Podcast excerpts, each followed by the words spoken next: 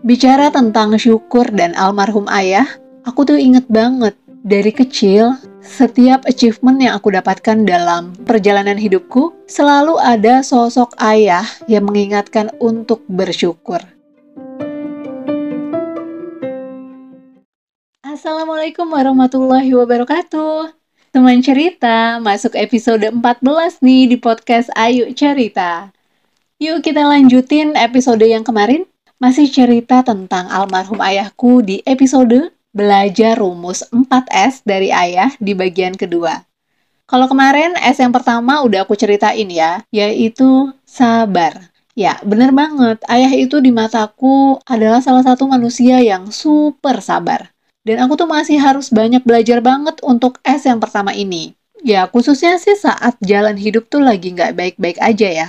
Jadi tetap nih aku terus menyemangati diri sendiri, semoga bisa punya S yang pertama itu, yaitu sabar. Doain ya teman cerita. Dan di episode kali ini, aku mau bahas S yang kedua, yaitu syukur.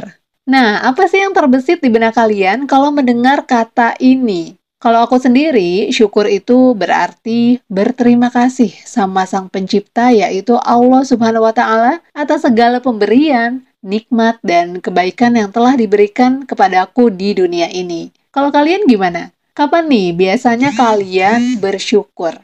Dan seberapa sering sih frekuensinya? Bisa dalam hitungan bulan, minggu, atau hari? Dan seberapa akrab teman cerita dengan aktivitas yang satu ini, yaitu bersyukur.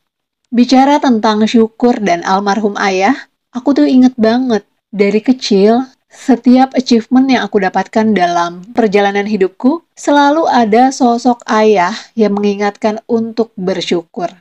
Contoh kecilnya ketika kami masih di bangku sekolah. Aku tuh inget banget deh, momen ketika naik kelas atau akhirnya bisa mendapatkan peringkat di kelas, momen kelulusan di masa sekolah, ayah tuh sering banget mengingatkanku untuk sujud syukur dan bilang makasih sama Allah. Dan hal itu tuh terus-terusan ayah ingatkan ketika aku beranjak remaja dan dewasa. Contohnya ketika aku tuh dapat universitas yang aku inginkan. Dan akhirnya ketika aku lulus, aku berhasil masuk ke perusahaan tempatku bekerja, ayah tuh selalu mengingatkan, makasih yuk sama Allah. Lakukan sujud syukur. Dan begitu pun di setiap tahunnya. Di momen-momen di saat aku tuh ulang tahun. Keluargaku tuh bukan tipe yang melakukan perayaan ulang tahun sih ya. Tapi ayah tuh lebih mengajarkan kepada kami kalau di momen-momen tertentu seperti hari lahir, tahun baru Hijriyah atau Masehi, ayah tuh selalu ngingetin sih untuk sholat dan sujud syukur sama Allah. Ini tuh sebagai wujud terima kasih kita atas semua nikmat yang udah Allah berikan selama ini. Dari cara ini, aku belajar kalau ayah itu ingin mengajarkan kami sebagai hamba Allah di dunia ini kita tuh nggak ada apa-apanya tanpa bantuan Allah. Semua achievement yang kita raih di dunia ini, itu semua bukan karena kita yang hebat, tapi ini semua karena Allah yang Maha Kuasa yang mau memberikan nikmatnya kepada kita. Dan di sini aku juga belajar kalau ayah tuh selalu mengingatkan kepada kami di saat rasa suka dan bahagia hadir dalam perjalanan hidup kita, kita tuh harus tetap ingat Sang Pencipta. Bukan hanya di saat-saat duka.